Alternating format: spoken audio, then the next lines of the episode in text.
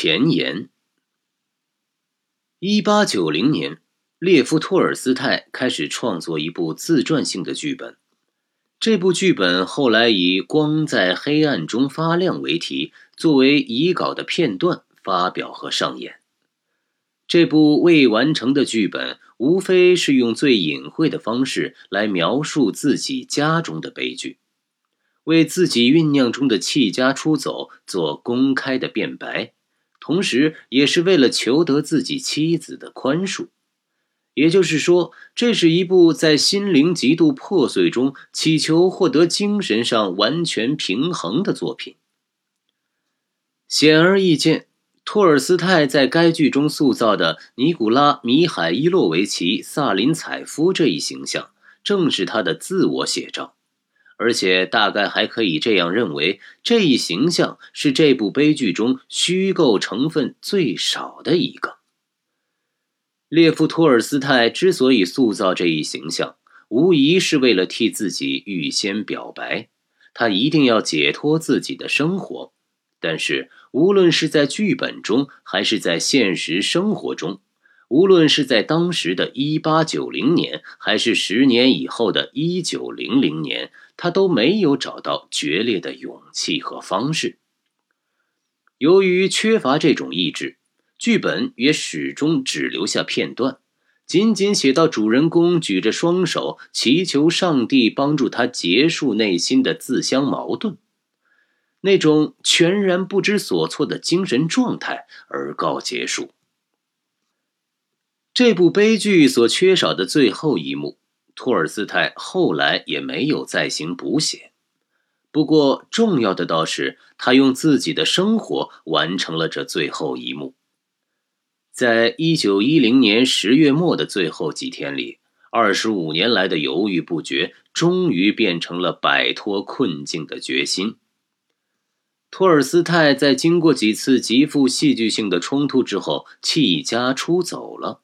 而且是走的正是时候。不久，他就安详的、如愿以偿的死去，在静穆中祭奠了自己一生的命运。我觉得把托尔斯泰自己的这个结局作为他那部悲剧片段的尾声是最自然不过的了，因此我试图以尽可能忠于历史和尊重事实与文献的态度，把这最后的也是唯一的结局写出来。我深知自己并无奢望，想以此来任意补充和代替列夫·托尔斯泰的自白。我不是要把自己同他的那部作品掺和起来，我只是想对那部作品尽我的绵薄之力。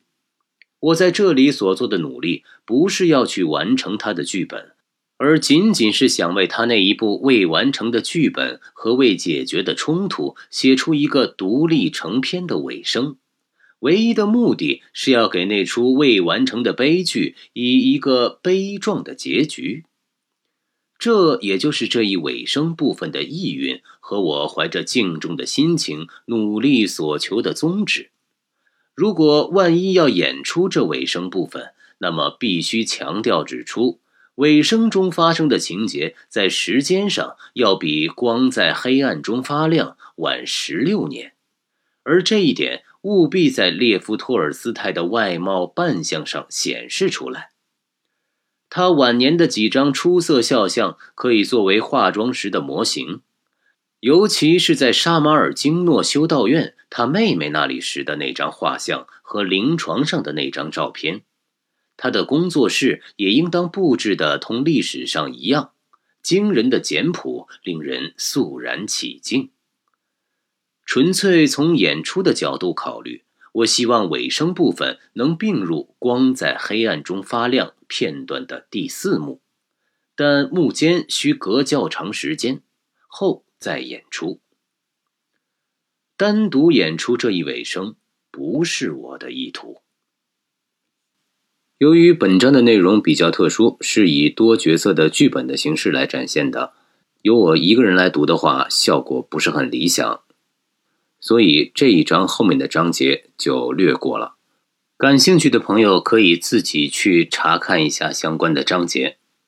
我们直接听下一章。